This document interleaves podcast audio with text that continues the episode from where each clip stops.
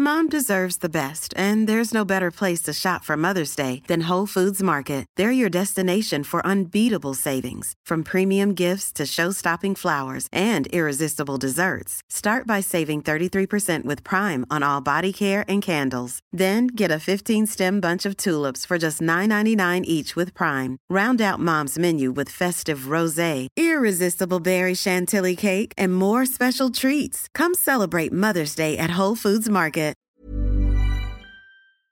Hello? Hello?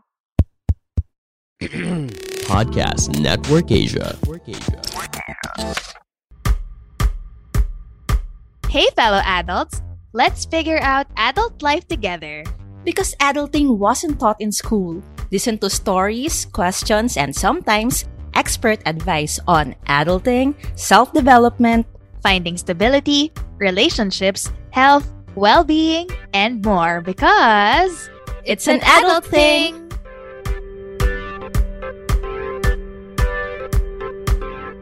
Woot woot! Hello, everyone! We are back with a fresh, Zizzling. Zizzling. gusto mo yun? Daming Z. Episode. Episode. Yes, sprinkled with lots of giggle. this is Carla. And this is Nika. Kung bakit kami nang gigigil, more of si Carla. Ako lang ba? Hindi, syempre nanggigigil din ako. Kikil ko rin eh.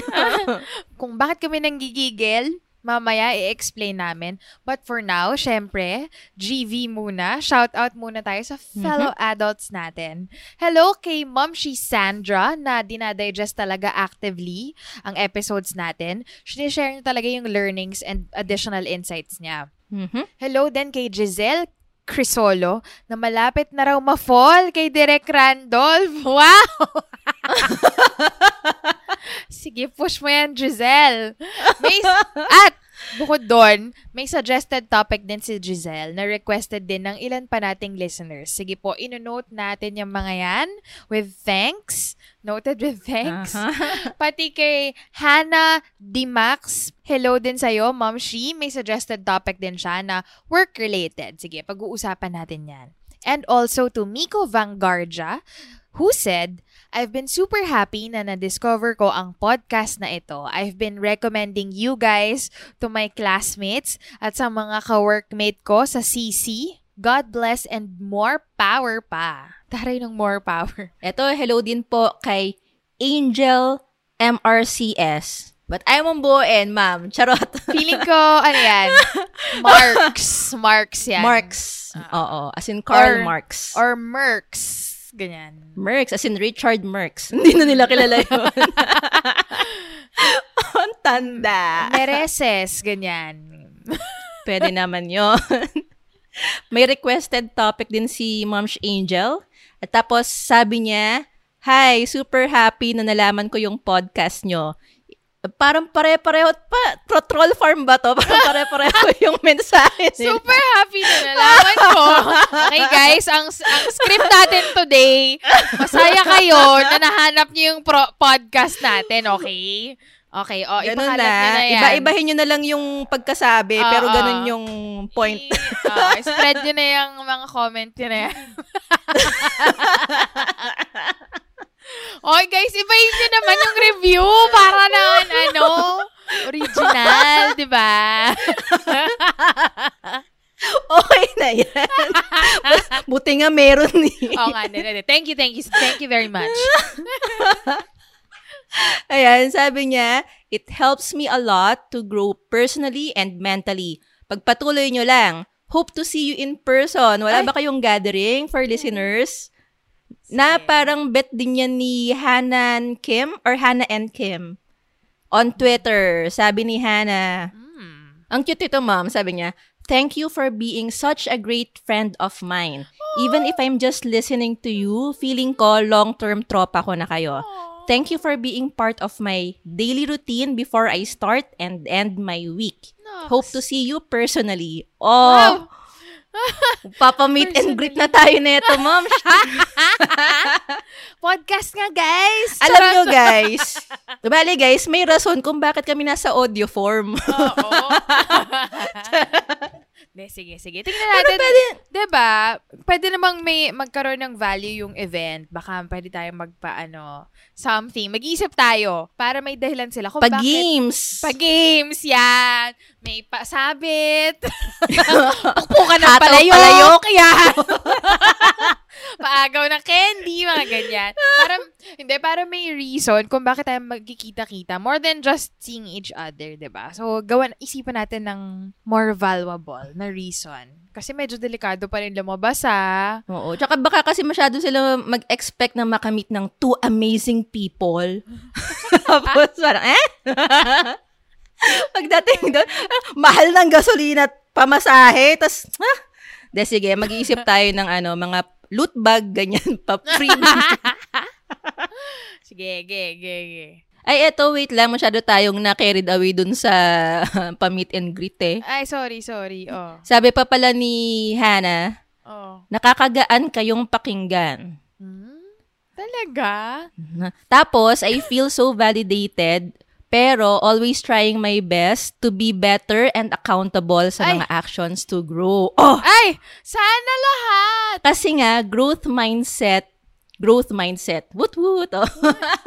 mindset ba? Mindset. diba? Kung magma-mindset ka, growth mindset na, diba? oh, yan. Tama.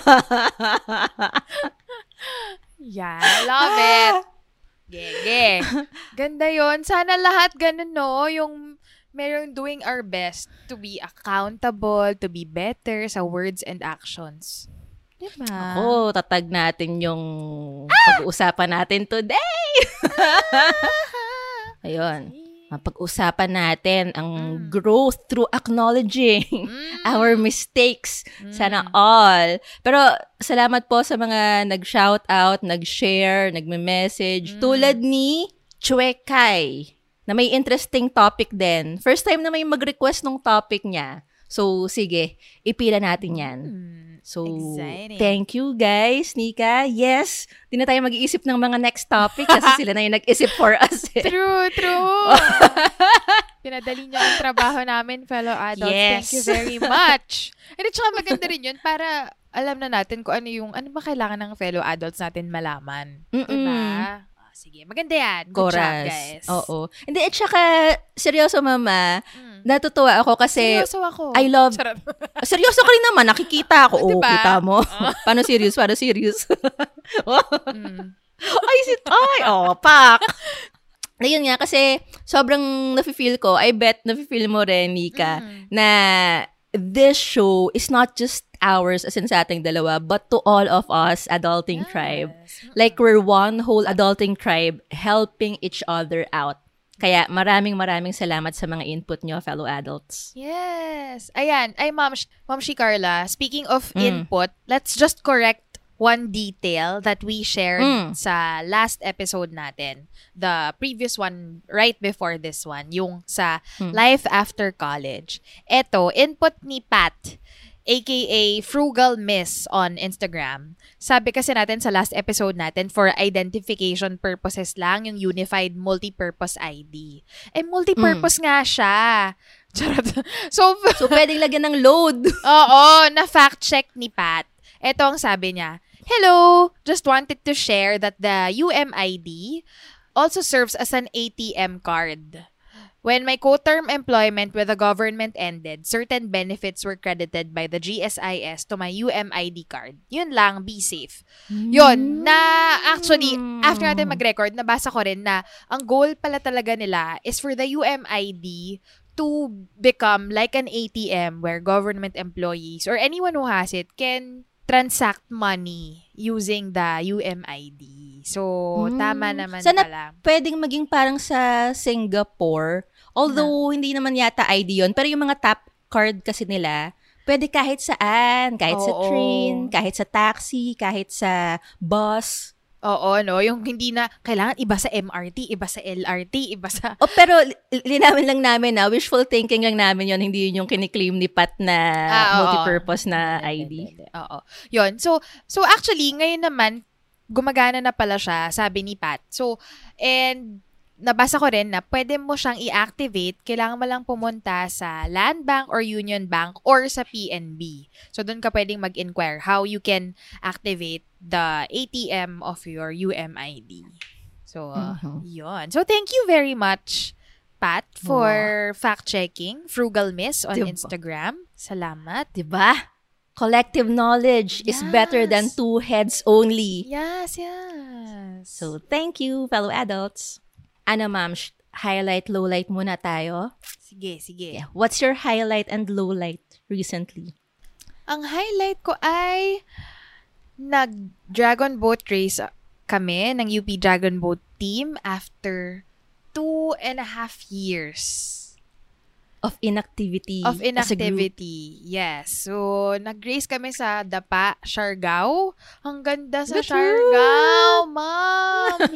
ang sariwa ng hangin, ang linis ng tubig, ang sarap sumagwan. I love it so much. Yun. Tapos ang saya nung race in general, ang saya kalaban ng Mm-hmm. mga iba-ibang teams from from Luzon to Mindanao as in Nationwide nandun- siya, no? Nationwide siya. Yung oo. competition. Yes, Ah. oo. Hopefully next year daw international na. So Yarn! we'll see next year. Nice. Masaya siya. Congrats, congrats. Yun. Tapos out of 21 teams, nag-rank 9 kami overall.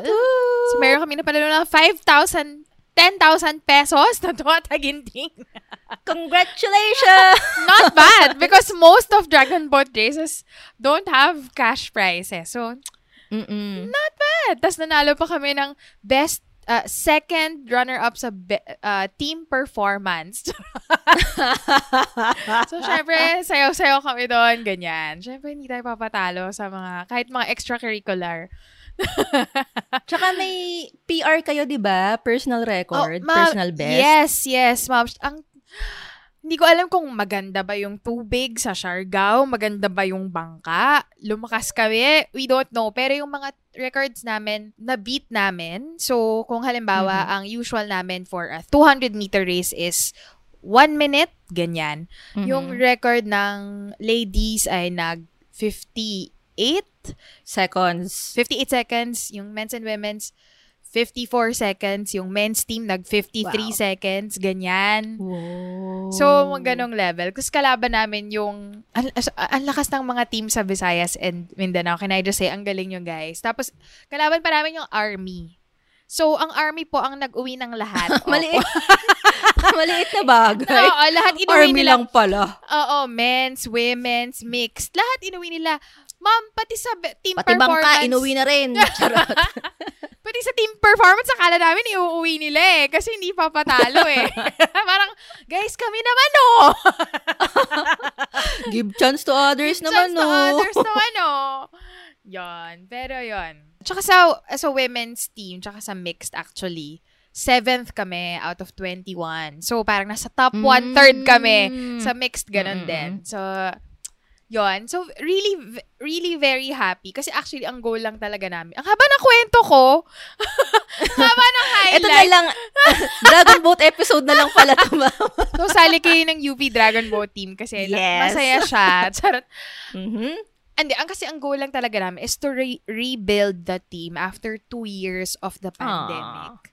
To get back to a healthy lifestyle, ganyan-ganyan. So, sobrang way above and beyond the Achieve. goal. Oo. Pero, syempre, while, while training, competitive lahat ng tao, gusto nang magka-gold, Mm-mm. ganyan-ganyan. So, pataas ng pataas yung standards. But anyway, ayun. So far, so good. Things can only get better with more training after the pandemic. So, Yes. Exciting times! Congrats! Thank you! At ang low light, How syempre, ay, low light? Kunyari, di ko alam. Kunyari, magugulat ako. Ma'am, sh- nagkasakit kami lahat. hindi, hindi, hindi lahat. Ang OA ng lahat. na, ang dami nagkasakit sa amin, as in like, fever, sore throat, colds, coughs, ganyan. At hindi lang yung team namin, pati yung ibang teams. So, highly Mm. suspicious, right? Mhm. Yon. So, ganun. Although may strong theory ako eh. Share ko Ano, mamaya. Ano yung strong theory? So, nagkasakit kami, tas na, after a few days, gumaling. After that, Mhm. nagkasakit na naman kami. Mm-mm. Which is so weird. Parang may round 2 yung sakit. Pabalik-balik. Oo, pabalik-balik. So, ngayon, I'm feeling a little better. Tapos na yung sore throat, yung fever, nag-subside na ng consistent kasi up and down siya the past three days. So, Mm-mm. yun. May energy na ako mag-record. Anong theory mo sa low light na yan? Ang teorya ko talaga, moms, kasi for the longest time, sanay kayo sa Manila Bay. Maduming tubig. Tapos naka-experience kayo ng malinis.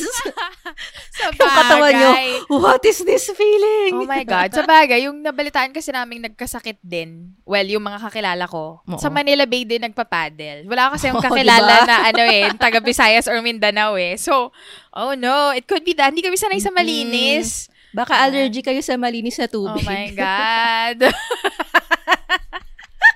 Ang ganda. Ganda na ng theory mo. Feeling ko ano yan. Oo. Ah, valid. Scientific. Valid. Oo. Yes.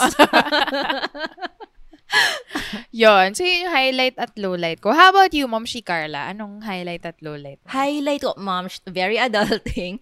Yung sa baba kasi namin, sa first floor, Mm. Pinakita ko sa yung picture yata or video yung sinend ko Taray, sa'yo. may second floor yung bahay. Second of f- 14 ha. Ah! yes, high-rise yan. sorry, sorry. Hindi Ano nyo na- mapapatunayan, guys. Wala, walang makakapag-fact check na ito. Sorry, sorry. Basta yung sa first floor, kasi mukha siyang bodega talaga for the longest time. Kasi nga yung mga clutter Mm. na pinadala ng nanay, ko, mo. di ba? Tapos pati yung luma kasi naming bahay, giniba na. So yung mga old stuff namin doon, Mm. kinuha ko, tapos tinamba ko lang sa first floor. So legit mukhang bodega talaga yung first floor. Pero ngayon, naayos ko na siya Yes. sa tulong ni Manay at Ah, ng sa tulong ni Maricondo. kanyang manugang. Ah, thank you, Manay and Manugang. Yeah, so mukha na ulit sala at dining area yung first floor. Masaya sa pakiramdam, ma'am, kasi, kasi, like, oh my God. oh my God, Carla, what? Why you should go to your pakiramdam? Nakainom ba tayo tunay? Ang haba ng highlight at lowlight natin. Ang tagal kasi natin hindi nag- nag-release ng episode. Totoo, miss na miss ang isa't isa.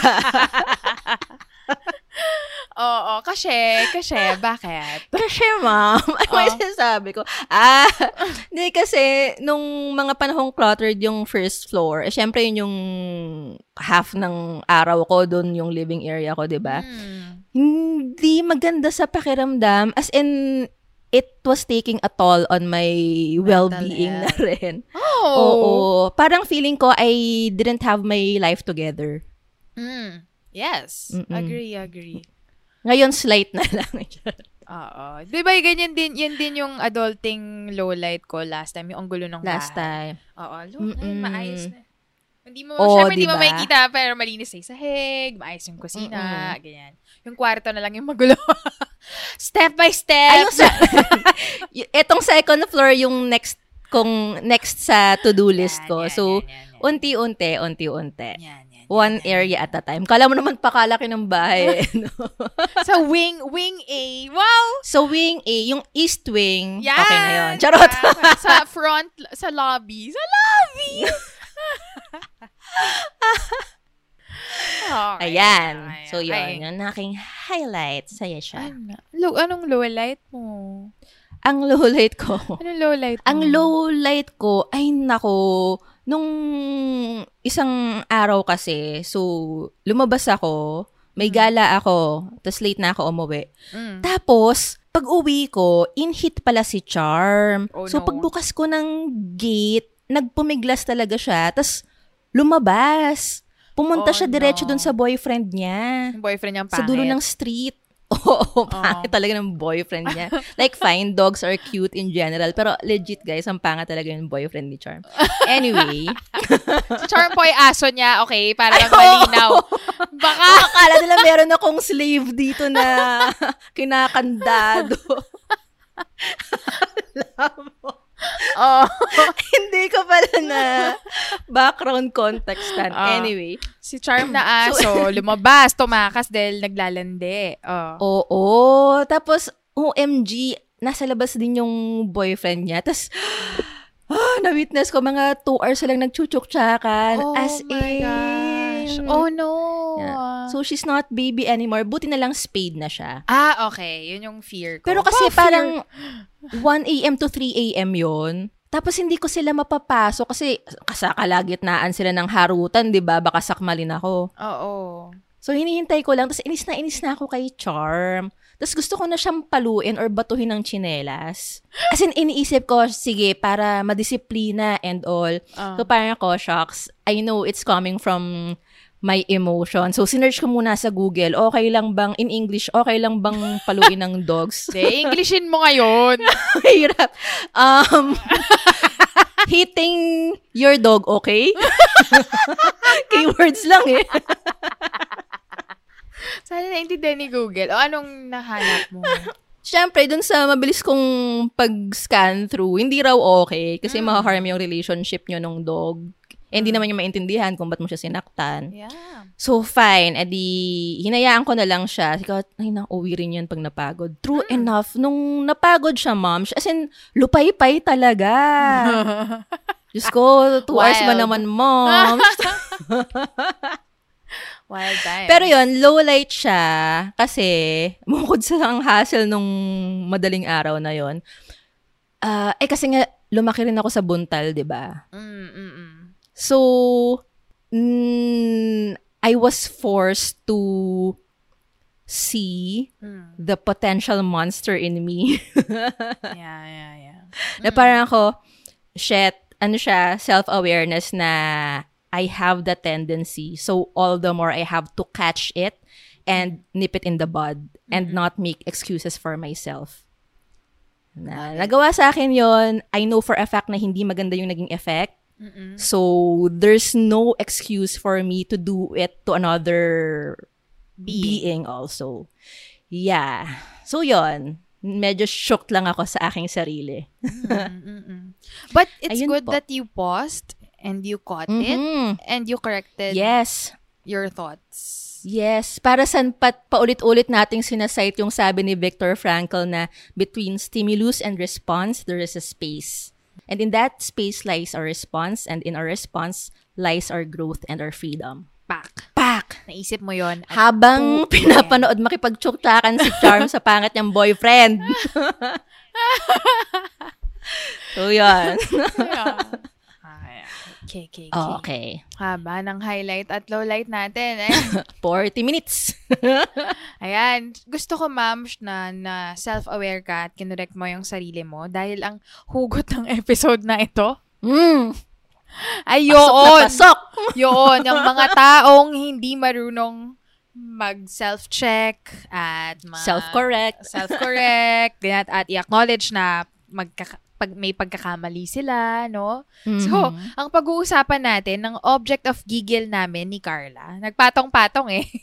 Actually. We are talking about the infamous claim of a certain actress about history. Mm. Ang context nito is that she's starring in a historically revisionist film or better to call it a historically distortionist na film. Mhm. So in a recent interview, that actress said, quote, History is like chismis. It is filtered and dagdag na rin. So, hindi natin alam what is the real history. End quote. Mhm. Tas Mars. Mars. Ito pa Mars. Wow, shit! Kakaloka! Kung chismis at chismis lang din naman, di ba? Kakaloka si Te. Oh, ano. Eh di nag-backlash online as expected. Mm. Kasi ma'am, equate mo ba naman sa chismis ang history, di ba? Yeah. So, eto si ate girl, may Mm. defensive na paliwanag in a form of of an ugly video kung saan nakikipagchikahan siya with a politician whose interest she is defending. Oh, So, okay. guys, you can watch the video on YouTube. Hmm, it's full of- views eh. Yes, sige, bigay natin sa kanila yan. Na kung gusto nyo lang i-fact check tong mga pinagsasabi namin, no. Ah. Pero ang gist niya, it's full of contradictory claims, contradictory tones. Sobrang sabog yung paliwanag. I swear. So, sa umpisa, she said, hindi naman niya sinasabing history is chismis. History is like chismis lang daw. As if there's a significant difference, mom. Ay, nako. Twisting of words and ano. I know, anyway, ah. okay. Ito, sobrang contradictory kasi for the rest of the video, paulit-ulit nilang sinasabi na history is, is, is, is chismis. Ayun. So, after ng disclaimer, sinabi nila paulit-ulit kung ano yung dinay-deny nila. Parang, ah, kakalurks. Tapos ma'am, ito pa, nag-quote pa ng foreign writers na hindi naman historian. And Kaya- overall, the tone was very sarcastic and mocking. Mhm. And no apology at all. Mhm. Mm-mm. But overall, that's the message. Na washing hands, na wala siyang ginawang mali, na yung mga tao yung sensitive. So, wala siyang kiniklaim, ina-acknowledge na mali. But wait, mom, there is more. Dahil nagka-backlash na naman. Meron pa. Hindi ba rin sila natuto? nagka-backlash na naman. Aba, nagpa-part 3 pa! Si ate mong girl. Ayan, trilogy. So the other day, as of time of recording, may viral interview with her. Chance na sana niya yon to acknowledge yung mali niya, to learn from it. Kaso ma'am, ang learnings daw niya sa nangyari is that people might have misunderstood her. Tsaka doon daw niya nakita ang mga tunay niyang kaibigan.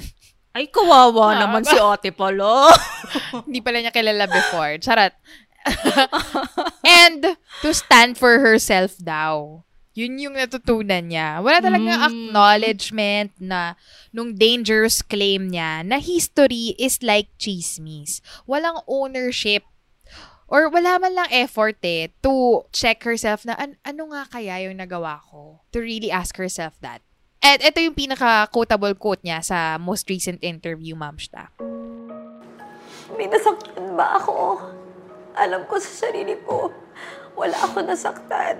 Siguro may na-offend ako, but hindi naman yun intentional, di ba po? So yun, Ah, hindi naman pala intention ni Carla, ikaw eh. Bakit ka ba nanggigigil? Di naman niya intention na masaktan tayo. Ayan. Alam mo, ma'am, eto sasagutin ko ha.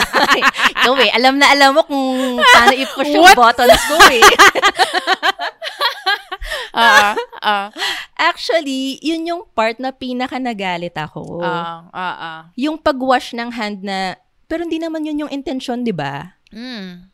Oh my God! I mean, ilang beses nang ginamit yung not my intention card na yan ng napakaraming tao, even abusers. Yep. It's not my intention to hurt you. Nasampal lang kita, natadyakan lang kita kasi blah, blah, blah, blah, blah. Hmm. I, we have to realize and acknowledge and embrace kung gusto talaga natin mag-growth mindset, ano, Mm. na most, if not all, of the damages and pains that we have caused are not intentional. Yeah. Ganon din yung mga tao na nakakasakit sa atin. Oo. Hindi naman nila intention na, hmm, today sasaktan ko si Nika. Paano? Paano ko kaya siya pwedeng saktan today? Paano ko siya sasaktan? Hmm. Siyempre, hindi intentional. And yet, nagkakasakitan pa rin tayo. Bakit ganon? Kung hindi natin intention, bakit nagkakasakitan pa rin tayo? Kasi our mistake lies not in the intention, but in the lack of deliberation. Hindi natin iniisip yung mga ginagawa natin, mga sinasabi natin. Hindi natin iniisip yung magiging epekto niya sa iba and sometimes even to ourselves. So, it's never an excuse na hindi ko naman intention eh. Therefore, dapat absolved ako dito sa case na to, sa accusation na yan. Kasi hindi ko naman intention. Of course, it's not your intention. Kaya nga may homicide, di ba? Oo. Na criminal case. Oo. Kasi hindi mo siya, wa- hindi siya premeditated. Intensyong patayin. Oo, hindi mo siya premeditated. Pero nakapatay ka pa rin eh. Ano, absolved ka doon. Kasi hindi, Kasi hindi mo sinasadya. intention. Oo. Yes. Sabi nga, the road to hell is paved with good intentions. Sabi ni Yes. Satanas. Charot! Madonna. Charot, hindi ko alam kung sino nagsabi. si Madonna ba? Di ba si Madonna? Kala ko si Satanas kasi mas alam niya yung hell. Chareng. sa bagay. Sa bagay. mas malapit sa kanya. Chareng. Pero si Madonna kasi Illuminati yun eh. Charot. Ay, yun tayo. Ito nakakatulong sa pag-build ng credibility natin, Carla. ah, hindi pala, hindi pala, hindi pala. Pero yon sobrang nakakagigil. Kasi ako personally, ilang wrongdoings na yung pinalagpas ko. Oo. Thinking na valid yun. Na hindi ko naman intention eh. Oo nga, oo nga, oo. Pero it still hurt you. Yes, tapos gagawin niya yon sa mas karumal-dumal na krimen na mga biktima, human rights victims, historical victims ng martial law. Parang, how dare you? How dare you absolve yourself of that? So, yon Saya ka na? Masaya ka nang nagalit ako, Nika? Hindi. Charot. Alungkot nga ako eh. Charot. Labo. Yan, yan, yan. Ah. Ginagalit kita para ikaw na yung magalit for me. Oh, sige, ikaw, Nika. Pa- patingin nga kung gaano ka ka-chill. Sa issue Masusubukan, na no? Susubukan in the next few minutes. to. Tingnan natin, tingnan natin. Ah, Screen sige. capping your reactions. Sige. Oh, ayan. oh. Eto pa. Charot. Oh. Very chismisan.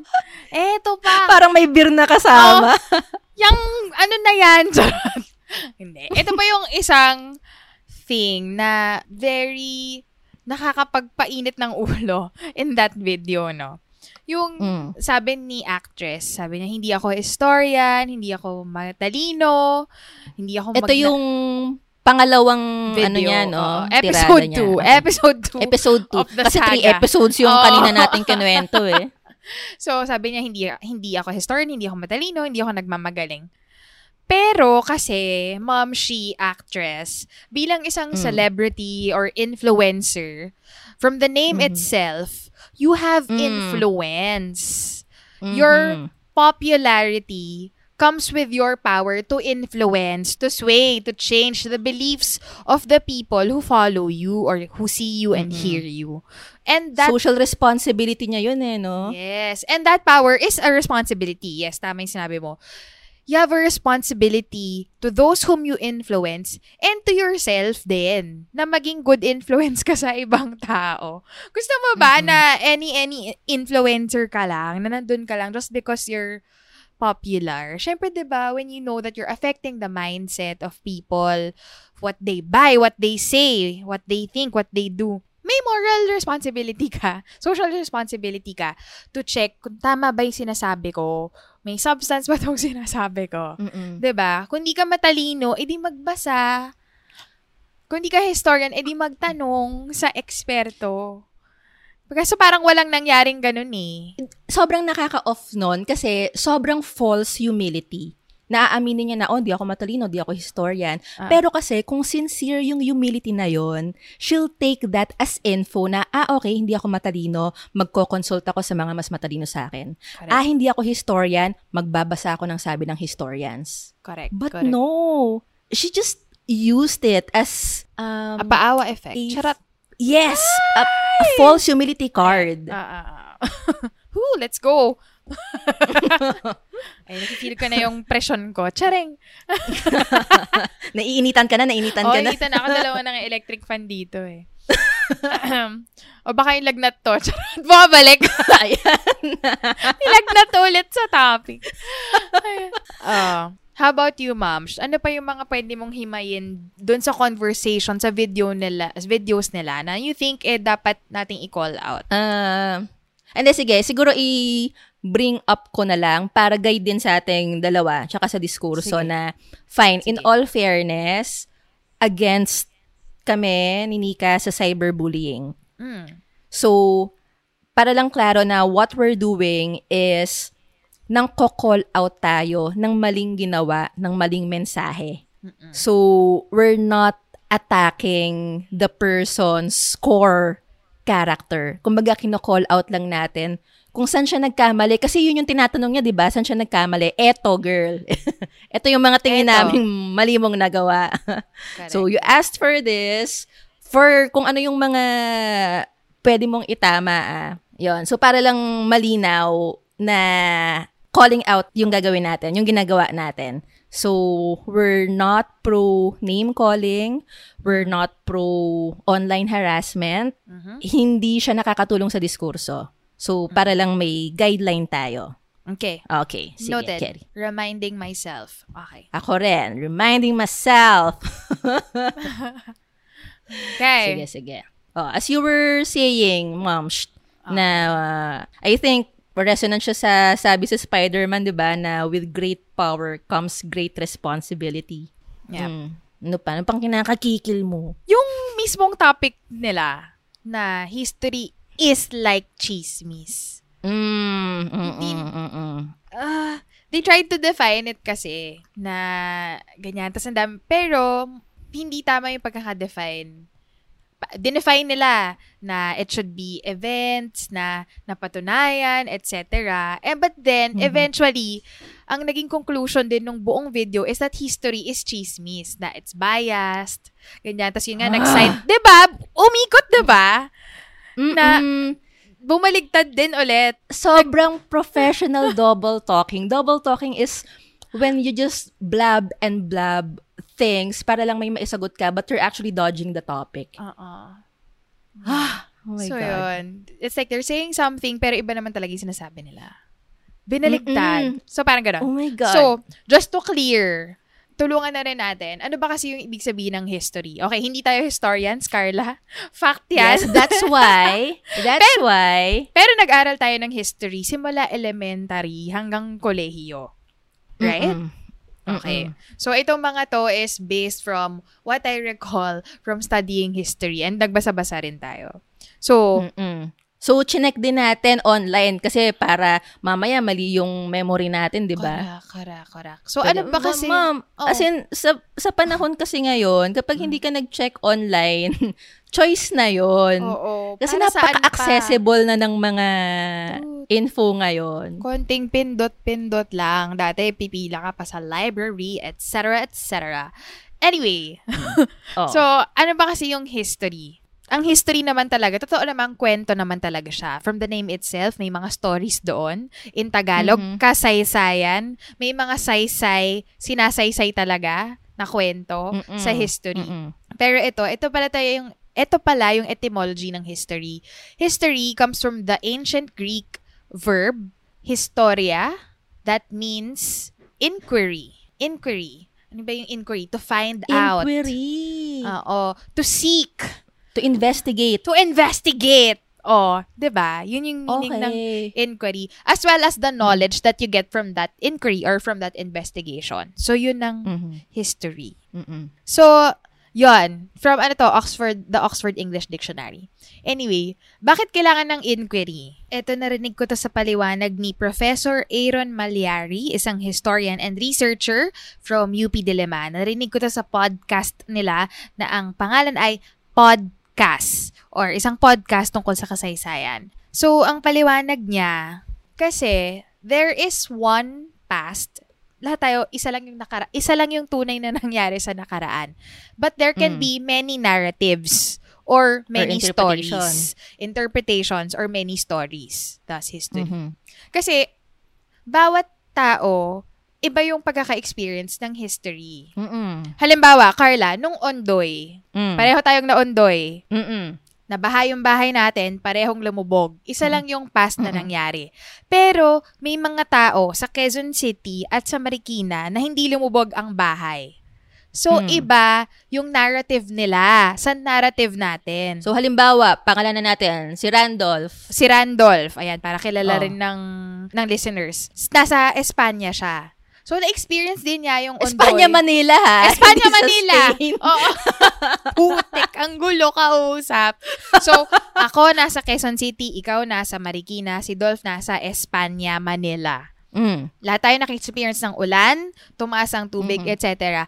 Pero iba-iba yung narratives natin kasi iba-iba yung level ng baha. Sa amin lumubog Mm-mm. hanggang second floor. Sa inyo hanggang saan Sa amin, umabot? first lang. first floor. Si Nadolf, no- regular na baha lang sa Espanya. So, maraming narratives. Pero isa lang yung past na nangyari, na ang Ondoy, it was very destructive to a lot of Filipinos in Metro Manila.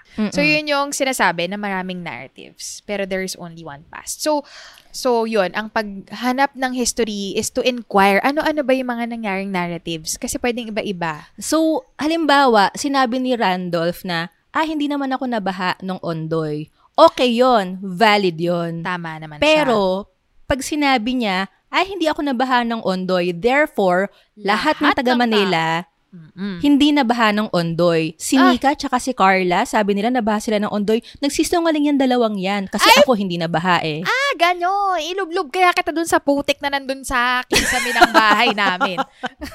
Kagagalit kay Randolph, Ay, sorry, hypothetical sorry. lang to. Sorry, sorry, sorry, sorry. Kasi nakakainis, di ba? Kapag ka you were so, our house was submerged in putik. We had no belongings. It was a difficult time for our family. Tapos sasabihin ni Dolph na hindi totoo. Nakakagalit, di ba? Mhm. Diba? Nasak na hirapan yung pamilya ko. It was life-threatening. We could have drowned there. One of your dogs died. One of our dogs died. O, di ba? Your thesis died. May- Dahil hindi yung laptop thesis. mo nandun. Major project lang. Major Ah, requirement. okay, okay. Major requirement na yung buong group namin nawala dahil ako yung editor.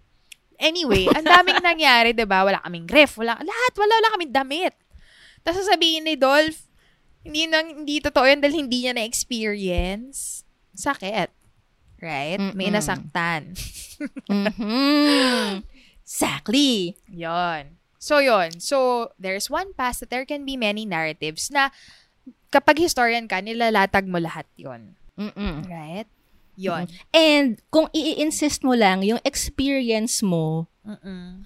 anong klaseng kababayan ka? Wala kang konsepto ng empathy? Sarili mo lang talaga yung i-consider mo? Mm-mm. So, yon. So, may one past, but there can be many narratives na ang ginagawa ng mga historians ay naghahanap ng evidence to prove those narratives. Mm-mm. Right? Oo. Tapos yung sinasabi nga, Nika, na ang history may mga dagdag and all, Mm. kung legit historian yan, dapat walang dagdag. Mm. At the most, may mga kulang.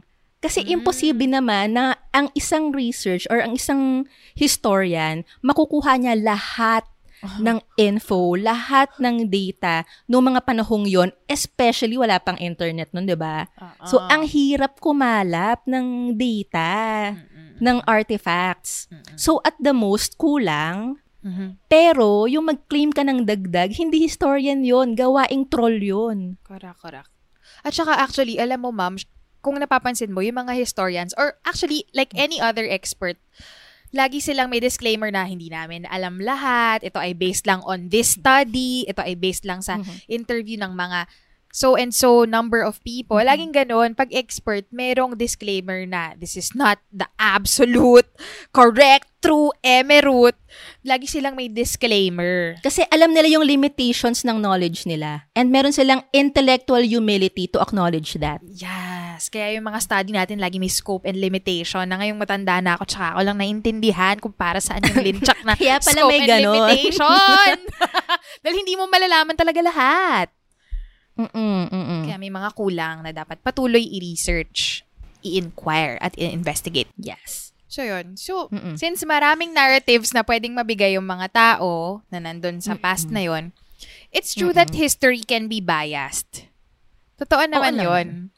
Na, Mm-mm. And actually, most of the history that we learned in school Mhm. our history written from the POV, the point of view of the victor, yung mga nananalo. Kasi sila yung may capacity na magkaroon ng, ng ano man tawag doon, chronologer, yung naglilista ng mga pangyayari. Sila yung may mga ganong capacity. I think more importantly, kasi kahit naman sino pwedeng mag-record eh, pero yung kakayahan na mag-proliferate massively, Ipakalat. magpakalat ng storya, syempre, kung sino yung nanalo or kung sino yung may kapangyarihan at that moment. May pera at kapangyarihan. Mhm. May makinarya. So, most of the time, yung history is written by, written from the side of the oppressor. So, halimbawa, yung his- history ng Pilipinas, no, lalo na nung colonial times, were, was written by Spaniards. Mm. So, hindi nakuha yung POV ng mga Pilipino. So, ngayon, na alam natin yon kino-correct yun ngayon ng mga historians. Na Pilipino. Na Pilipino, 'di ba? Oo. Tayo yung walang makinarya dati na ipakalat na, uy, hindi aswang yung mga yun na, uy, hindi masama yung babaylan na. Mm-mm. Hindi uncivilized ang mga Pilipino porket hindi nakadamit like yours. Ang init kaya sa Pilipinas, sa hanapan nyo ng pang Queen Victoria na damit. Ano to? Correct. So, yun. So, so tama naman na pwede siyang maging biased at kadalasan yung mga history dati is kung sino yung mas may power, yung history nila ang mas kumakalat.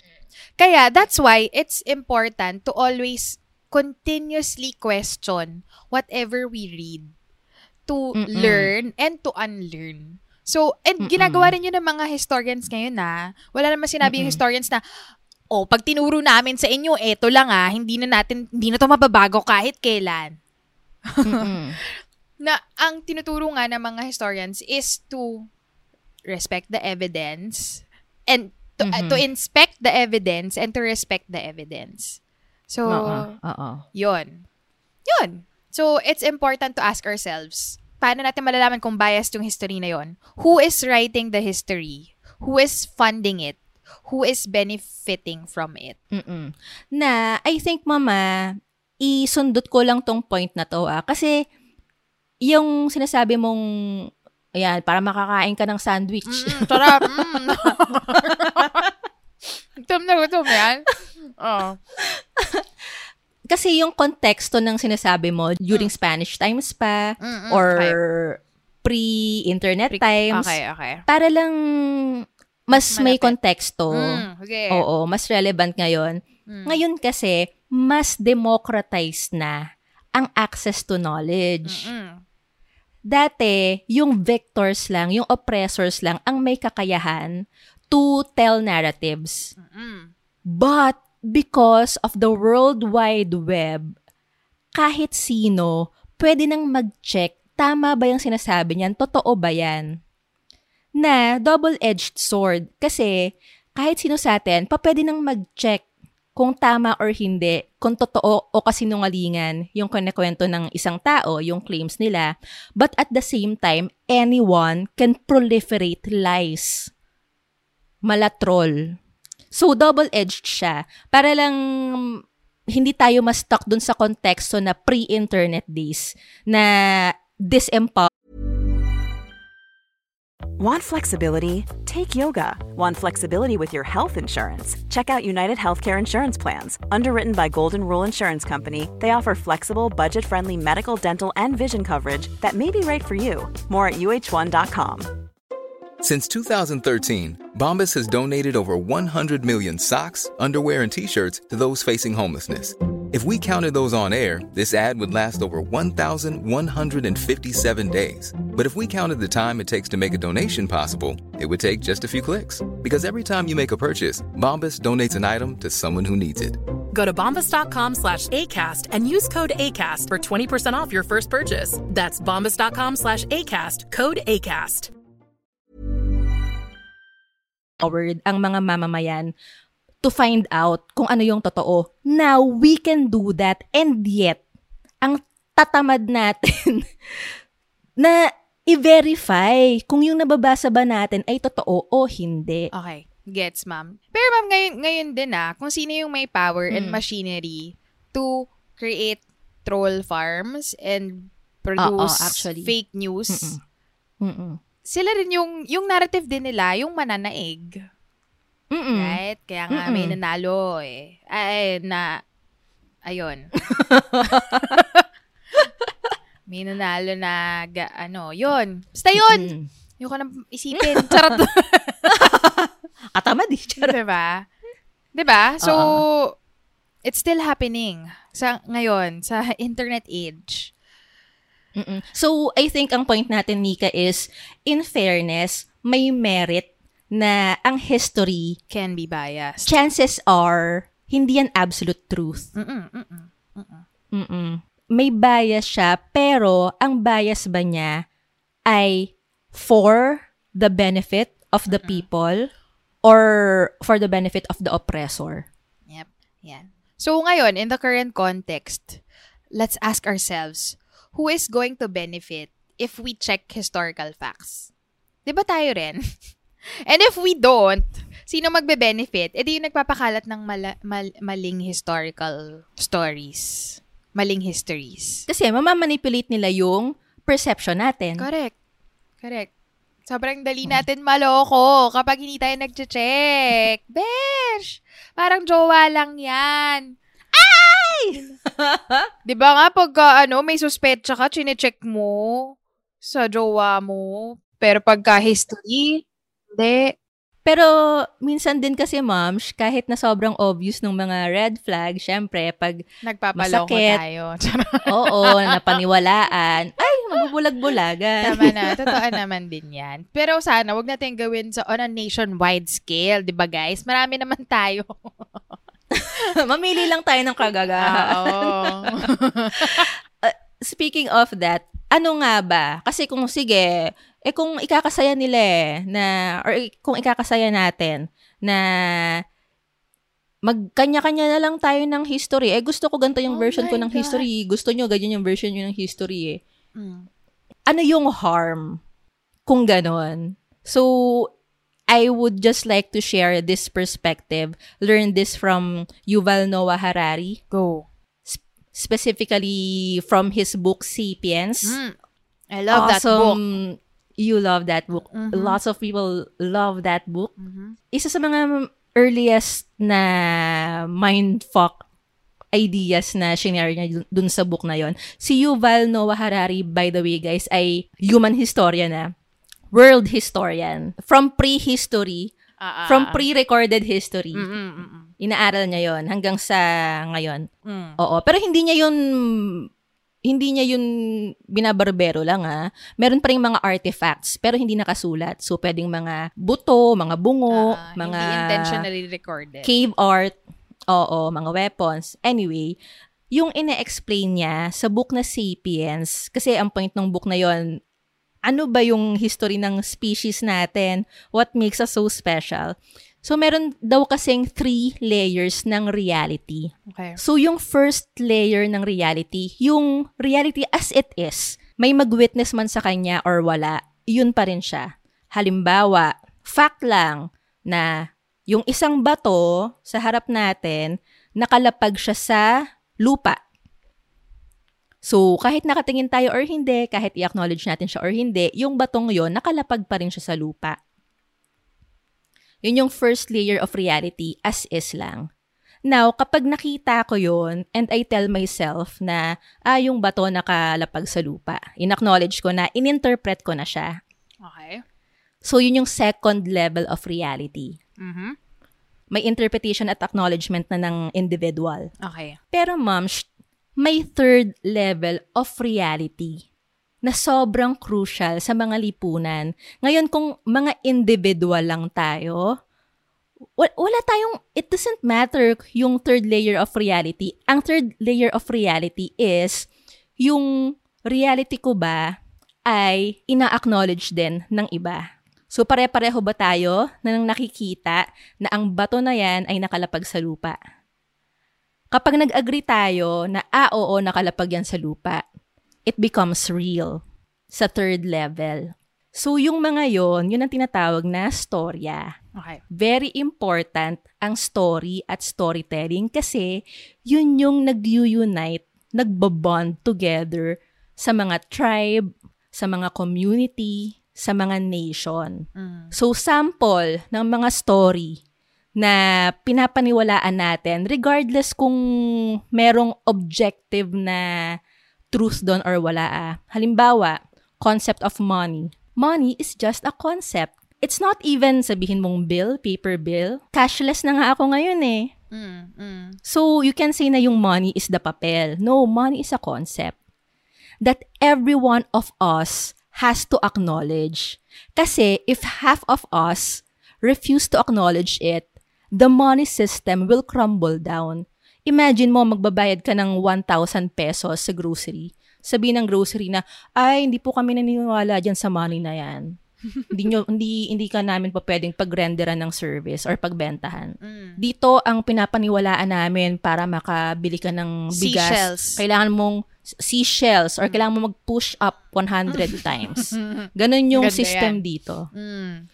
So, gets, kailangan meron tayong, um, anong tawag doon? Agreement. Meron tayong agreement, agreed upon stories. Okay, gets, gets. Na sa observation ko, parang shit, oo nga, kasi yun yung nakikita ko na sobrang weakness ng Pilipinas. Kasi pag tinitignan ko yung ibang nations, Mm. lahat sila merong national story. Hindi pambansang kwento ah, na alamat ni ganito, ganyan. Pero meron silang common na pinapaniwalaan. Ang Americans, merong American dream. Ang ibig sabihin ng American dream, kahit saan ka nang galing, anong background mo, pag pumunta ka sa Amerika, as an American, as a citizen, meron kang equal opportunity Mm. na makaahon sa buhay. Supposedly, yeah, that's the story they tell themselves. Ang mga Hapon, for the longest time, naging hidden or fortified kingdom sila for like, I think centuries. Fact check nyo guys. Tapos, ang thinking nila is yung nation nila, yung emperor nila ay direct descendant ng sun goddess Imperial Japan. Yes, Imperial Japan, na hanggang ngayon may emperor sila. Therefore, merong story of divinity yung national identity nila.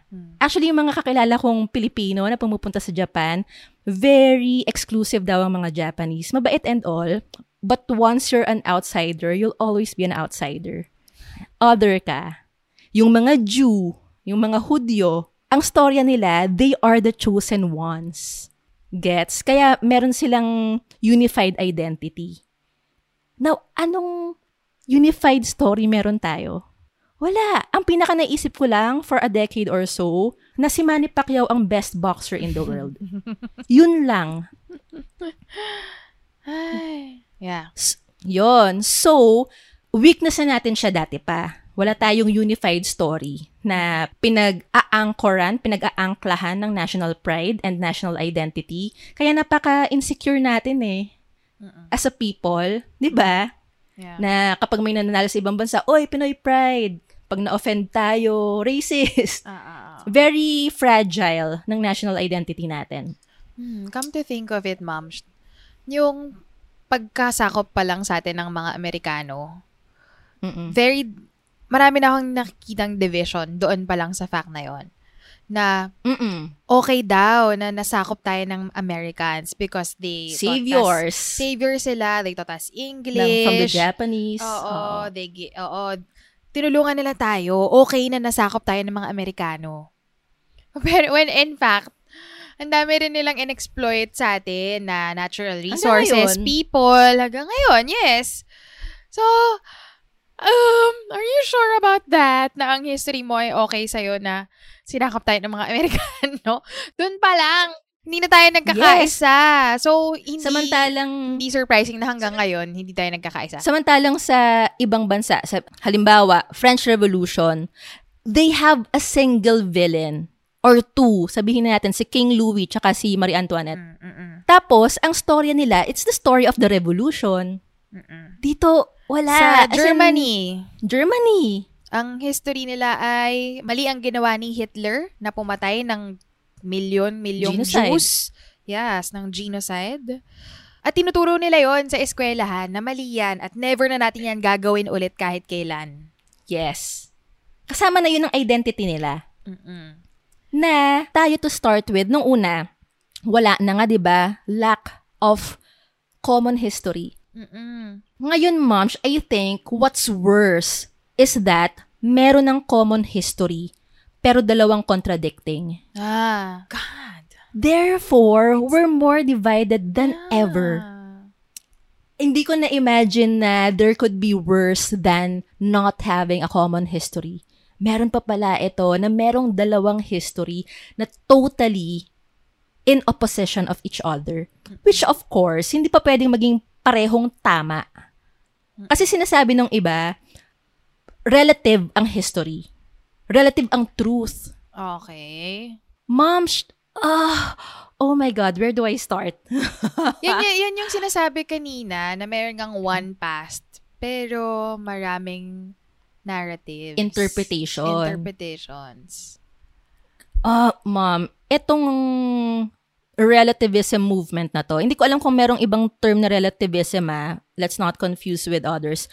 Pero yung idea na lahat ng truth ay relative, you can never know if it's really true or not. Ah, grabe, gigigil ako. May nakasagutan ako online, light lang naman na sagutan, na kinocall out ko na mali yung sinasabi niya na it's not nice to deny the truth para lang madepensahan yung argument niya. Mm-mm. Ang sabi niya, kinote niya, truth, isang walang katapusang usapan. Ang ini-imply niya, truth is relative. I mean, kahit magdebate tayo ng magdebate, it will never end. Mom, sh- kung ganun ang perspective natin, truth is relative, for me, ano siya, sobrang dangerous at nakakagigil. Kasi, sa tingin ko, yung mga nagkiklaim nun, dalawa lang. Either, tamad mag-isip. Hindi bobo ha. Kasi pag sinabing bobo, may incapacity talaga to process things cognitively eh. Hindi ako naniniwala sa mga salitaan ng bobo ka, ganyan. I don't think it accomplishes anything. Pero, totoong may mga tamad mag-isip na kapag Ayaw uncomfortable na for them, oo, hindi na nalang nila o effortan. Kasi, nakakapagod mag-isip. Di ba nga, sa, nabanggit mo sa ibang episode na even yung chess masters, naglulose ng how many pounds or nagbe-burn ng how many calories pala. Mm-mm. Kapag may laban sa chess, may effort mag-isip. Yep. So, I understand, especially yung mga pagod na pagod na, maghapon, gets ko na wala na silang energy mag-isip at the end of the day. Mm. They just wanna feel good and unwind. Aha. Pero, yung, yung naka-diskurso ko kasing yon hindi naman siya ganun, ma'am. sh- Dami niya time mag, ano, mangbarda sa Facebook. Daming time Actually- na ibang gawin. Okay. Oo. Actually, kung part ka ng adulting tribe ng It's an Adult Thing, and It's an Adult Thing is an educational um, program in the guise of a comedy show. Oh. um, meron kang panahon, resources, at kakayahang mag-isip. Hmm. Kasi ang kinoconsume mong media is educational eh. So anyway, ang pin- ang sinasabi ko lang is um sorry, nag-jump na ako na since ang kausap natin ay listeners natin, tayo guys, wala tayong excuse na hindi mag-isip. Okay. Okay. Mm-mm, the fact na may time at effort tayo na pag-usapan tong mga gantong bagay, makinig sa mga gantong bagay, it means may bandwidth Mm-mm. Sa utak natin. So anyway, yun nga, yung pag-claim na, ah, ang truth naman, relative yan, katamaran yun mag-isip. Ayaw lang nating mag-prove. Ayaw nating lumabas sa comfort zone natin. Either that, tamad mag-isip, or manipulative. Meaning, kaya mong mag-isip, pero deliberately, dinidistort mo yung reality ng isang tao Hmm. Para magamit mo yung sitwasyon in your favor, in your advantage, na ginagawa ng mga historical revisionist or distortionist. Na ginagawa ng maraming tao kapag nakikipagbardagulan online to save their face. So, pili ka lang ng excuse mo, tamad ka mag-isip or manipulator ka. Yep. Itong kind of manipulation na yan, ang tawag dyan, search it up, gaslighting. It's a form of emotional and psychological abuse. It is. Mm-mm. Just to make an example na, na hopefully makapag-clear nung sinasabi mo na dangerous yung dalawang, yung truth is relative, ganyan. Oh. Or the past is relative, or history is relative. Halimbawa, ma'am, ikaw, na-snatchan ka sa jeep. Mm. Oh. Ang kwento mo is, na-snatchan ako ni Kuya Ferdy. Mm. Yung magnanakaw, yung snatcher, si Kuya Ferdy, sabi niya, ang truth ko, hindi kita ninakawan. Akin talaga tong cellphone na to. Bata pa lang ako, cellphone ko na to. So, kung relative Ma'am, ala, ang truth legit mo, na modus yan, ah. Oo. Legit na modus yan. Mm. Oh. So, ah dahil, ah, truth niya yon Ah, ito, truth to ni Carla, truth ni Ferdy. Ang sasabihin ng police, Eh, gagalangin natin yan pareho. So, wala, wala nang mga crimes na masosolve ang mga polis kasi rerespetuhin lang natin lahat ng mga truth mo at truth niya. Kaya kahit manipulated or may tinatago, yung snatcher.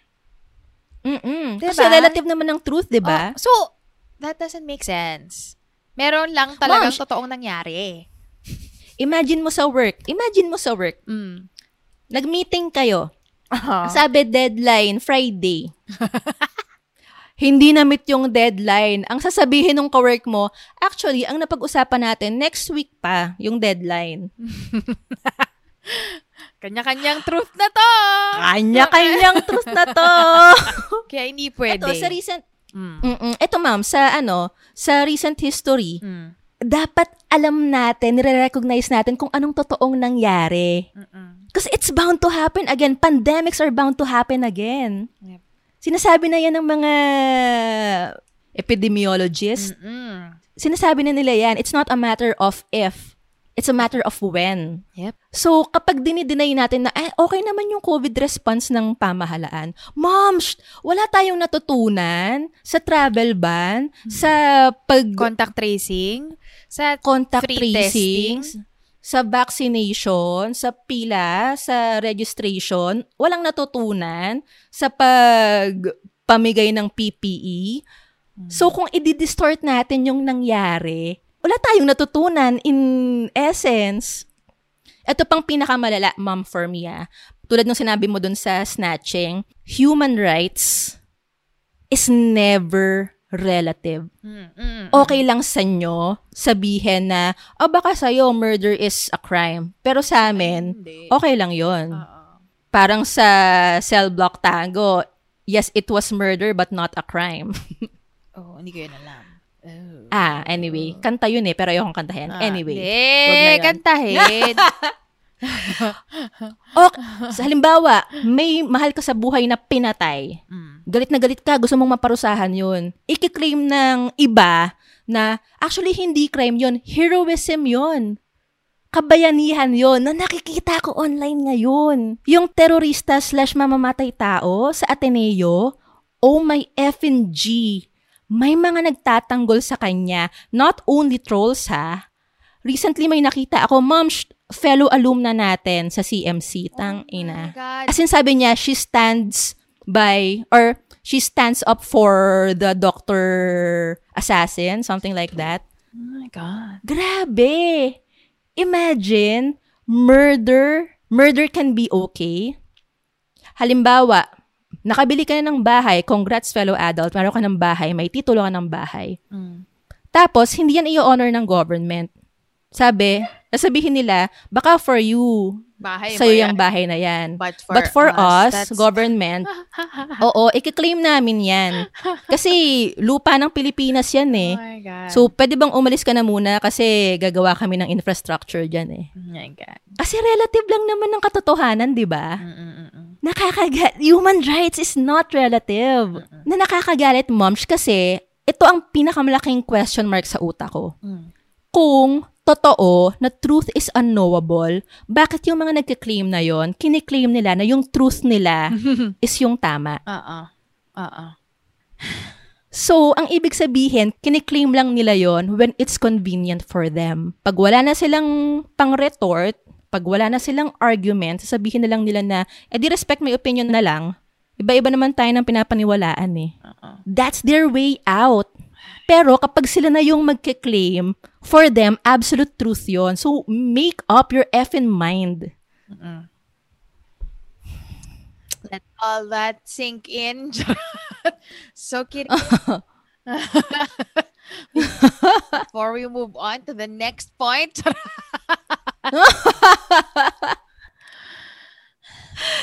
Kakakalit eh. ang, ang manipulative, 'di ba, na yung truth mo or yung version mo ng story ang i-push mo kasi it will benefit Mm-mm. you. Manipulative. Mm-mm. But, buti sana ma'am kung ang pinag-uusapan natin is yung mga bagay na subjective talaga. Na halimbawa, sino sa BTS ang best idol? Jungkook. Mm-mm. Oh, yon, 'di ba? May Dami mo sagot. nang ka- da- sagot. dami mo nang kaaway ngayon. Hindi, yung truth ko eh. Charot. Kasi Eh, yung ganun, subjective yun. talaga siya. Oo. There's no way you can measure or quantify it. At saka hindi naman mawawala ng pagkain sa lamesa yung mga army kapag sinabi kong si Jungkook yung best sa BTS, di ba? BTS. Exactly, that's the point na kapag personal na buhay mo lang, personal na preference, personal na consumption mo lang, sige, lunukin mo yung truth mong yan. Mm. so yung sayo na yan. Pero once, meron ng madadamay na ibang tao, responsibilidad mo na na i-check, i-double check, triple check yung truth na pagbabasihan ng desisyon nyo, ng collective decision nyo. Yep. Yon. And we have to emphasize na it has to be truth-based. Because if not, ano yung implication nun? Can you think of um, examples? I can think of some. Like, halimbawa, ang truth is that yung nakikita mong pool, sabihin, ano yan, six feet deep yan. Mm, mm, mm, Pero, in reality, three feet lang siya. mm. Hindi mo pa pwede sabihin na, ah, for us, 6 feet yan. Pero kung for others, 3 feet, adi, yon okay lang yan. Kasi moms, kapag naniwala ka sa hindi fact-based at nag-dive ka doon, tas 3 feet lang siya, mom, baldado ka nun. Mm-mm. Mm-mm.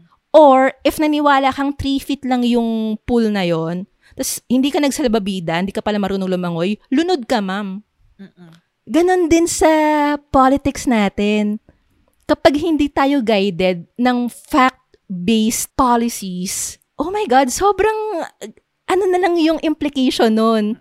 Nabababaon tayo sa utang, Yeah. Na mananakaw na naman ang ating kabanang bayan. na magpapanakaw na naman tayo, na pa pwedeng mabankrupt ang kabanang bayan, parang sa Sri Lanka. Sri Lanka ba yung na, ano, na bankrupt? Yeah. Yung pera nila, ma'am, ginagawa na lang Oh. ano, ginagawa na lang Ano? bag, ginagawang banig, basta ganun nakawalang Kasi sobrang wala ng value. O, pelya, pera nila. O, mm, mm. That's why we cannot take this issue lightly. Akala ko ba chill na tayo? Charot. Ako, chill ako. Charot. wow! You sound so chill. hindi, hindi fact-based. Against all evidence. Di, relative naman yung truth eh. For me, chill to. Ayun. Grabe ang pag-self-sabotage natin, guys, kapag naniwala tayo sa mga istoryang kabaligtaran ng katotohanan. Para kang nagstay sa relationship na pinapaniwalaan mong sobrang wonderful, loving, amazing guy yan. Kahit na ang ebidensya, may mga pasa-pasa ka at may mga text sa phone niya from other girls. Yon. Uh, to add lang, Carla, to continue lang what you're saying. Putang Hmm. ina, charot, joke lang. Galit na. joke lang. yung history, hindi siya chismis. Kasi nga, Mm. well, for me, ang chismis walang saysay. Pero ang history, Mm, mm. may saysay, may meaning, may value. Yung history kasi, when you know about it, knowing about it, it gives us the chance to have a better present. So when you know what happened in the past, meron kang option na may pwede kang gawin dito sa what's happening Mm-mm. right now. And it can Mm-mm. affect the future. Halimbawa, bakit importante ang history? pag ikaw Mm. nagkasakit, pag tayo nagkasakit, di ba tinatanong tayo ng doktor, ano ba kasi nangyari dati? Ano yung mga sakit mo dati? Medical history. medical history para alam ng doktor kung ano yung gagawin niya ngayon, ano yung bibigyan niya sa yung gamot para mabuhay ka sa present at magtuloy-tuloy life mo hanggang sa future. Sa lahat ng bagay, may sira ang kotse mo, aalamin ng mekaniko, ano yung nangyari, gano'ng katagal na tong kotse mo, saan ka dumadaan. Nabaha ba yan? Oo, para maayos niya at magamit mo pa in the future. Madiagnose ng maayos. Pag nagde-date ka, 'di ba? Aalamin mo rin kung sino-sino ba yung mga dinate nito, bakit sila naghiwalay, etc. Para alam mo kung ano yung tendencies ng tao na yon at hindi na mangyari sa'yo kung ano man yung nangyari sa kanya in the past. Kasi uulit-ulit lang siya. So, no, knowing history helps you make better decisions now. So, you can have a better future. Connect-connected siya. Hindi siya pwedeng iwanan lang. Ah, past na kasi yun eh. Move on na tayo. Cannot be. Nako, ma'am. Kakwento ko lang. oh. Yung medical history na nabanggit mo, oh, ha? bakit? Oh, yung isa kong magaling na pinsan. Iba pa to, marami kong magaling na pinsan. Eh. Balita ko nga eh. Oh. Yung isa kong magaling na pinsan, years ago, sinamahan ko sa ER. Oh. May masakit somewhere. I forgot na kung anong part ng katawan niya. So, binigyan siya ng pain reliever. In fairness na wala yung sakit, ma'am. Pero pagbalik ng doktor, maga yung buong muka. Kasi oh my God. allergic pala siya sa pain relievers, ibuprofen. Oh my God. So imagine, kapag hindi natin kinonsider yung medical history natin, in fairness, he didn't know naman beforehand. Okay. Pero what if, i-disregard niya yon Tapos in the future, makarana siya ng pain. Uulit na naman, magpe-pain reliever na naman, mamamagana naman siya. He ano to, ulit-ulit? He can die from Yes, that. actually. His Pero dahil airway. nabuhay siya, Oh. pinagtawaran ko na lang. Oh my God. Buhay naman Nakakaloka. eh. Kaya importante yung medical history. History is important.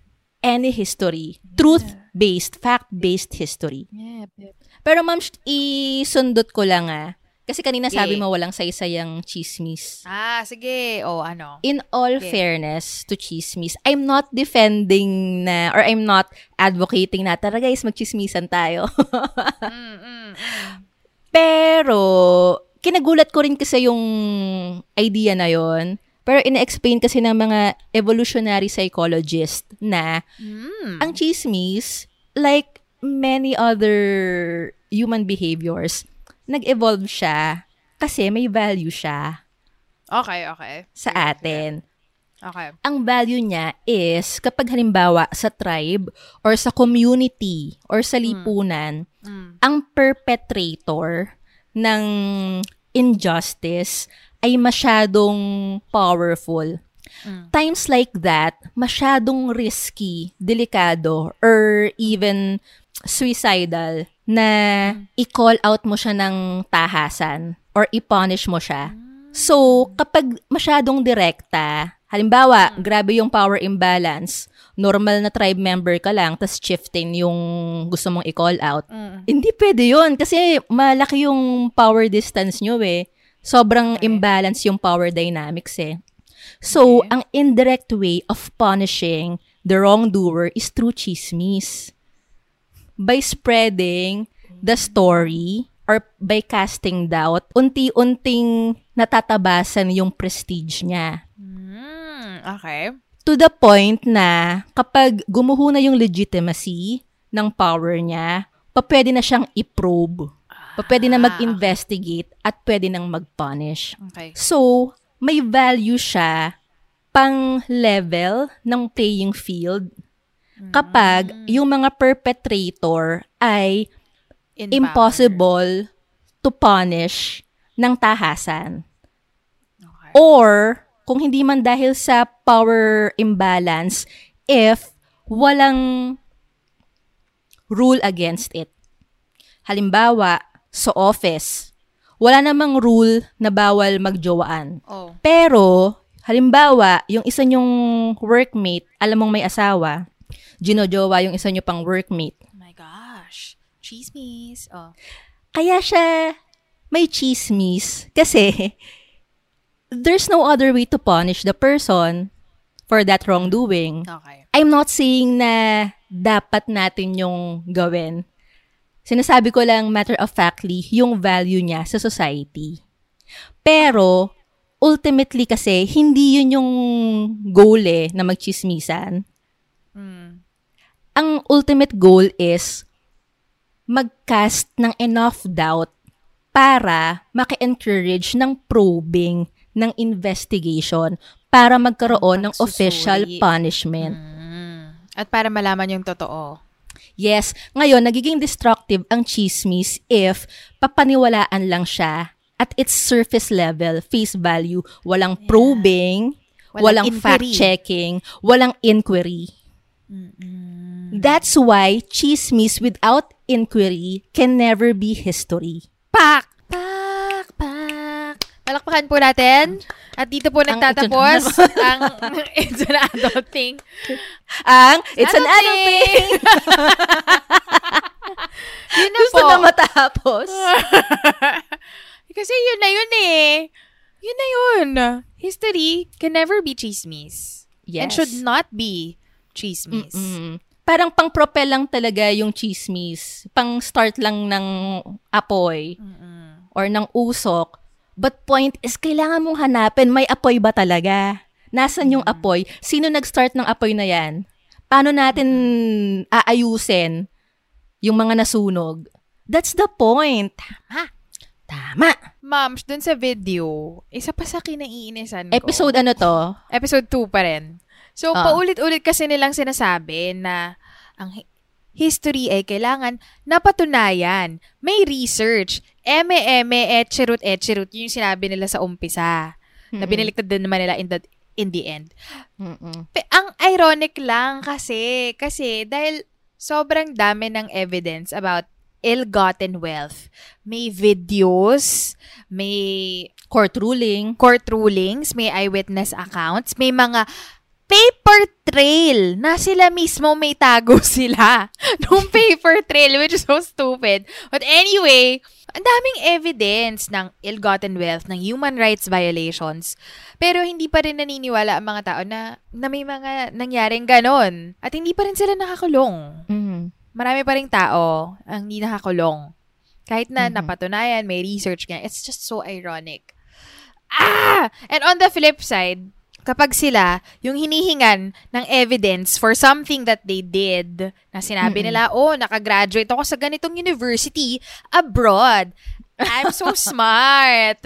Pag hinihingan sila ng evidence about it, magbibigay, tas kapag kino-cross-check for na fact-check ng mga tao, mapuprove na, ay, hindi naman Fake. consistent. Ay, fake. Hindi totoong nangyari. na mismong yung establishment na kiniklaim nilang pinag-graduatean nila, maglalabas ng official statement na no, hindi siya gumraduate dito. Oo. So, eh, kayo nga, hindi kayo makapagpalabas ng ah, patunay eh. Correct. Tapos, ayun, ngayon, lamang sasabihin nyo ang history, kailangan may proof. Ganyan, eh, yun yung pinapakalat nilang history. Ah! Ah! Sobrang, Sobrang where chill is- ni Nika! Ah! Andun ko. Oh, alamig, alamig dito. Nakakainis. Yun ang chismis. Kasi hindi nyo ma-prove. Besh, prove Nakakainis besh. pa, moms, kasi feeling ko, ito, lahat ng pinagdiskusyonan natin about history, Ah. I don't know kung makakatulong siya kasi, like, real talk ko lang ah, it's not the truth that people are after. Mm. People are after proving that they are right. confirming what they already believe in. Yes, confirmation bias. It's not about the truth. It's about our ego. People's ego. Yeah. Yeah. Again, guys, truth is about what is right. It's not Now, about you. Charot. ego is about who is right. As long as we are defending na tama kami, mali kayo, we'll never arrive at the truth. Kaya ma'am, inis na inis ako dun sa merong isang kakamping page na nagpapakalat ng mensahe, Oh, messaging na tama nga kami. Ano to? i-forward ko sa'yo mamaya. Pero merong recently, parang yung meme is like, sana mali kami, sana mali kami, tas yung ending is, tama nga kami. Parang ako, what? Paano makakatulong yan sa diskurso? how can we win over people? How can we enlighten people by antagonizing them? It's so arrogant. So, all this time, ang pinaglalaban ba natin is that, ah, tama kami, mali kayo. Ayoko ma-associate sa ganung ugali, sa ganung attitude. Yeah. So, ewan ko, isang beses ko pang makita yung ganong messaging, mangko-call out na talaga ako. Like, legit. Check ourselves din eh. Oo. Ah, sobrang cringy. Pero yun, tandaan natin, guys, na check ourselves if we're so fixated proving ourselves right, proving people that we are right, um, wag na tayo magtago sa disguise ng um, investigating the truth. No, it's about our ego. Yeah. Yun. Eh, pandagdag lang dun sa ironic, Nang no? galit? Yung, Ah, ako. Oo. Sabi, sabi nila na yung rumor mongering and spreading false information is pun- is punishable by law. Which is so ironic because that's what the previous administration has been doing, what the current administration has done to win the elections. Mm-mm. And so far, I had, don't know anyone who's been punished. And na tinatamasa pa nga nila yung ano eh, yung mga positions in government, nagiging mga communications secretary, mga ganong levels. Alam mo, ma'am, kung anong basa ko doon, doon sa part Ah. na yon ng Hmm. video na sinasabi nila na, tandaan nyo, it's punishable by law. Read between the lines. It's Ah, a threat that if you do not go with us, if you do not go by our narrative, you will be punished. Punished. Yep. It's a threat. It's a fucking threat. It's not about hin- Kakatakot, no? nakakagalit. Oo, oo, oo. Kasi ang pinaka-point nun is not, oh yeah, wag kayong magdi-distort ng history. Kasi yun mismo yung ginagawa nila. Oo. Ang pinaka-point nung reminder na yon is that, guys, ah, remember, we're the ones in power. We can punish you. It's starting. Tagal na. It has started. Ah, yeah. Kaso ngayon sila in power. Mm, So, mm. so Kasi there. yung mga mga bumabati ko sa previous administration, isa-isa ng pinaparusahan eh. Mm, Diba? Yeah. Nakakulong na nga yung iba. Mm. So, you gotta be vigilant. Yes. Yes. Tawa-tawa lang kami guys, pero the brewing Pero anxiety in the Yeah. Filipinos in us and the Yeah. brewing anger. Yep. Eto pa, ma'am. Sht. Mm. Ah, hindi na to uh, reaction on the video, ah. Mm. Pero reflection after this saga, this trilogy. so, tinalo yung ano eh, The Ring eh.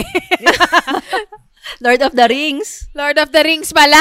Oy, may The Ring din na 1, 2, 3 ah. Ah, tatlo? Joke, hindi ko alam. Huwag ka maniwala fact sa check akin. natin, fact check. Oo, hindi, hindi. Huwag ka maniwala sa akin oh. Pero, looking at this whole brouhaha of ch- history being chismis, being like chismis, it just says so much about how history is being taught in the Philippines, in our schools. Or not Ima- taught. or not taught. Imagine, we've had history, kasaysayan, sibika, kultura, etc. since we were grade 1. Mm. So, kung ko-compute mo 14 to, kung may K plus 12, six, 14 to 16 years of our lives, merong subject na kasaysayan, history na inaaral natin. And people still think na history is chismis. Mm-mm. So, I, ma- so there's something wrong with how it's being taught na history, it's just dates and facts. Di ba yun usually, eh, memorize lang naman ng dates yun eh, tsaka mga pangalan, mga ganyan-ganyan. Na sobrang, na sobrang ironic, ma'am, kasi history nga is story. Yeah. Alam mo, ma'am, nung pinapanood ko sa students ko yung Kingmaker, Hmm. meron akong nakuhang comment from them kasi pinag-reflection, reaction quiz ko sila eh. Mm. Sabi nung isa, actually, miss, na pagdaanan naman namin sa history dati yan. Pero parang series of unrelated facts lang. Ngayon ko lang napag connect Tahi-tahi. connect yung dots sa isang comprehensive story. Parang that's how history should be to tell a cohesive story. But no, dates ang pinapa-alala sa atin. Pangalan ng gobernador general 2-3 centuries ago. The fuck? It shouldn't be like that. Yep. Hindi, teaching history shouldn't be just feeding children facts, dates, etc. Kasi anong gagawin nila doon? Kor, wala. Ano, magagamit sa quiz B. Yun. Yan. it should be about the inquiry part of it. Mm-mm. Yung paghanap ng truth, pagtanong sa bata, tingin mo, okay ba to? What do you feel? How do you feel about it? Tingin mo paano nangyari yon? Sino yung mga apektado? Bakit nangyari yon? All these questions. Is it true? How did it happen? Why did it happen? Yun yung mga importanteng masagot na tanong when we're studying history. Because learning about history is an inquiry. Alam mo, ma'am, dahil dyan sa sinabi mong yan, may naisip tuloy ako, I think, hindi pala enough ang mag-fact check. Okay. Maybe we should story check. Ano yung, ano yung ibig sabihin ng his, story check? Who is benefiting from this story? And who is telling this story? How can I verify this story? Is this story absolute or incomplete? Halimbawa, oh, for some weird reason, naglalabasan ngayon kung gaano ka buting or kano, gaano kagaling na presidente dati si Noynoy Aquino. Eh? Parang, what? Alam mo, weird nung time na yon. When I was like reading everyone's messages like, we don't, we don't know what we had until we lost it. Eme, eme. Parang ako, No! Isa pang revisionist history yan eh. oo. Tapos nakakainis kasi it plays on the simplistic thinking of many Filipinos na if you're anti-administration, then you have to be dilawan. It doesn't make sense. You you can be a critic of Aquino and of the administration. Hindi siya either or. Wala pa kung itong adult life ko ah, wala pa akong presidenteng hindi criticize. Mm-mm. Pwede yun. Ganun talaga eh. Kaya if you're serving the people, eh, be prepared to be criticized by the people. Yes. Kasi if you stand up by your principles, then every time may mag-violate ng principles na yon, you'll have to call them out. Regardless kung binoto mo sila o hindi. Correct. Actually, lalo na nga kung binoto mo sila eh. Kasi, Mas may karapatan ka pa lalo na, Diba? ano, kaya nga kita binoto kasi di ba ganito yung principles natin. How dare you betray me, sir? correct. correct. Yun. Sorry, hindi naman sa mas may karapatan, no? Pero mas may sense. Tama, tama, tama. tama. Ah, ah, ah. So, in short, in short, meron pala. in short, history is not chismis. Yes, and we have to call out people who are proliferating that dangerous idea that history can be equated to or is similar to chismis. Yun po. Ang gigil namin. Bow. Yan, para sa mga estudyante na nakikinig ngayon, may meron na kayong pwedeng magawang reaction paper. So kapag tinanong kayo ng kasaysayan teacher ninyo, why are we studying history? Oo. Ipatranscribe nyo na lang to. Kasama yung mga reaction mura po niya. namin. Nakakagalit po ang reaction ko, ma'am. That is my reaction. Thank you. ayun po. So, ayun po. Fellow adults, ang nagpagigil sa amin lately, ang nationwide low light natin. Charot. Joke lang. I don't think nationwide dahil divided nga tayo. Anyway, kung nanggigigil din kayo and if you have other opinions, insights, questions, and thoughts about this, please share this episode on your social media with your reaction on the caption. This way, mas lalago pa ang diskurso natin. Hindi chismis, but diskurso. Diskurso.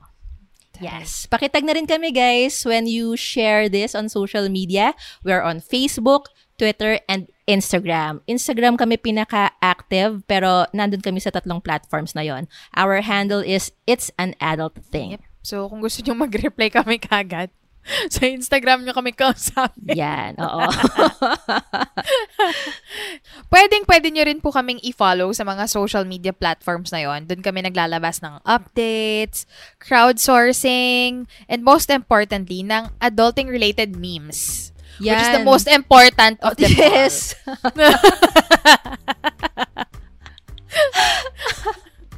Yun po talaga ang Mhm. most valuable ambag namin. Yep, yep. o ano, magpahupa na tayo, ma'ams. Paalam na muna tayo sa listeners natin. Yes. Okay, ge, ge, ge. Till next episode, fellow adults and fellow Filipinos, this has been Carla. And Nika, verifying stories before making assumptions to better guide our life decisions because it's, an, adult thing.